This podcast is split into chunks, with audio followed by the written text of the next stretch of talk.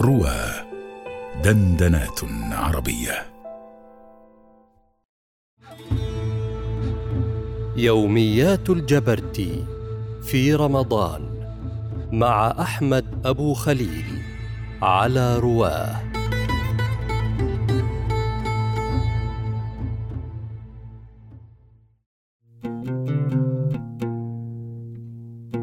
قبل قرنين ونصف من الزمان يقر الرجل اسمه عبد الرحمن حسن الجبرتي أن يكتب يومياته. هذه اليوميات التي بدت عادية في توقيتها ذلك عندما وصلتنا ما الذي وجدنا فيها؟ وجدنا فيها دخول الحملة الفرنسية إلى مصر.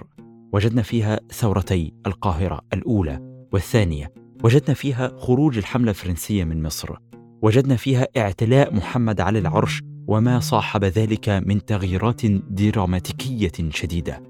كل ذلك وجدناه في هذه اليوميات التي شكلت فيما بعد تاريخ الجبرتي في هذه اليوميات نجد أحيانا بعض التواريخ المتعلقة بشهور بالطبع عربية فنجد شهر رمضان فيه في واحد رمضان حدث كذا في الثاني من رمضان في الثالث في العاشر في سنوات متفرقة ومتعددة. وهذه الأحداث قد تكون احداثا جسيمة للغاية وقد تكون احداثا عادية ولكن لها دلالة واضحة على سير الحياة في ذلك التوقيت وعلى هذا العصر وما صاحبه من مظاهر اجتماعية واقتصادية وسياسية برزت بجلاء في تاريخ الجبرتي ولذلك كان لدي شغف في أن أطلع على هذا التاريخ ولدي فضول في أن أقلب خاصة في ما صادف من أحداث في شهر رمضان وأن أعرضها في هذا البرنامج. لذلك كان لدي فضول في أن أقف على بعض التواريخ التي أرخت برمضان الأول من رمضان الثاني العاشر لأرى الأحداث التي حدثت في هذه الأيام وكيف كانت هذه الأحداث وكيف أثرت في مجرى تاريخ الجبرتي. لنرى معا. في عام 1199 من الهجرة كان عمر الجبرتي في ذلك التوقيت 32 آه، عاما تقريبا. وفي بدايات رمضان في غرة مطلع هذا الشهر يقول إنه قد سارت فقراء المجاورين والقاطنين بالأزهر. وقفلوا أبواب الجامع ومنعوا منه الصلوات. وكان ذلك يوم الجمعة فلم يصل فيه ذلك اليوم. وكذلك أغلقوا مدرسة محمد بك المجاورة له ومسجد المشهد الحسيني.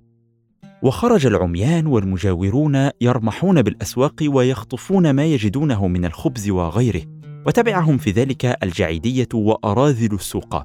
وسبب ذلك قطع رواتبهم وأخبازهم المعتادة واستمروا على ذلك إلى بعد العشاء فحضر سليم أغا الذي هو أغاث مستحفظان إلى مدرسة الأشرفية وأرسل إلى مشايخ الأروقة وإلى المشار إليهم في السفاهة وتكلم معهم ووعدهم والتزم لهم بإجراء رواتبهم فقبلوا منه ذلك وفتحوا المساجد. أغاث مستحفظان هنا الذي ذكرناه يعني أو هذه الكلمة يعني تعني مدير السجلات الذي هو يعني يفرض أو الذي يقتطع من ديوانه الرواتب ويجري الأرزاق. وبالطبع المجاورين في الأزهر عندما نجد كلمة المجاورين فمعناها آه، أنهم الذين يجرى عليهم هذه الأرزاق. طلبة العلم الذين كانوا تجرى عليهم بعض الأوقاف في الأزهر ويتفرغون آه، للعلم.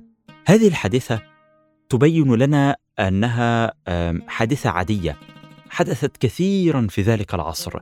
أن يكون هناك أي آه، تقتير حتى على الناس أو رفع للضرائب أو المكوس أو ظلم أو جور تجاه طائفة من الطوائف فتقوم هذه الطائفة الشعبية بغلق الجامع الأزهر وبالاعتصام فيه وبإضراب مدني. فكما رأينا مثلا أن هذا الإضراب حدث في يوم الجمعة. وعطلت شعيرة الجمعة في ليس فقط في الأزهر ولكن في عدة مساجد آه، مجاورة.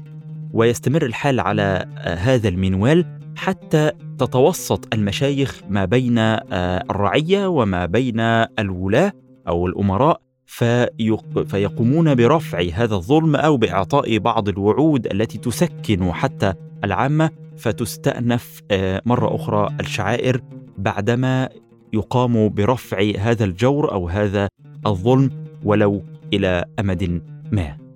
هذه اذا كانت يومية من يوميات الجبرتي في رمضان.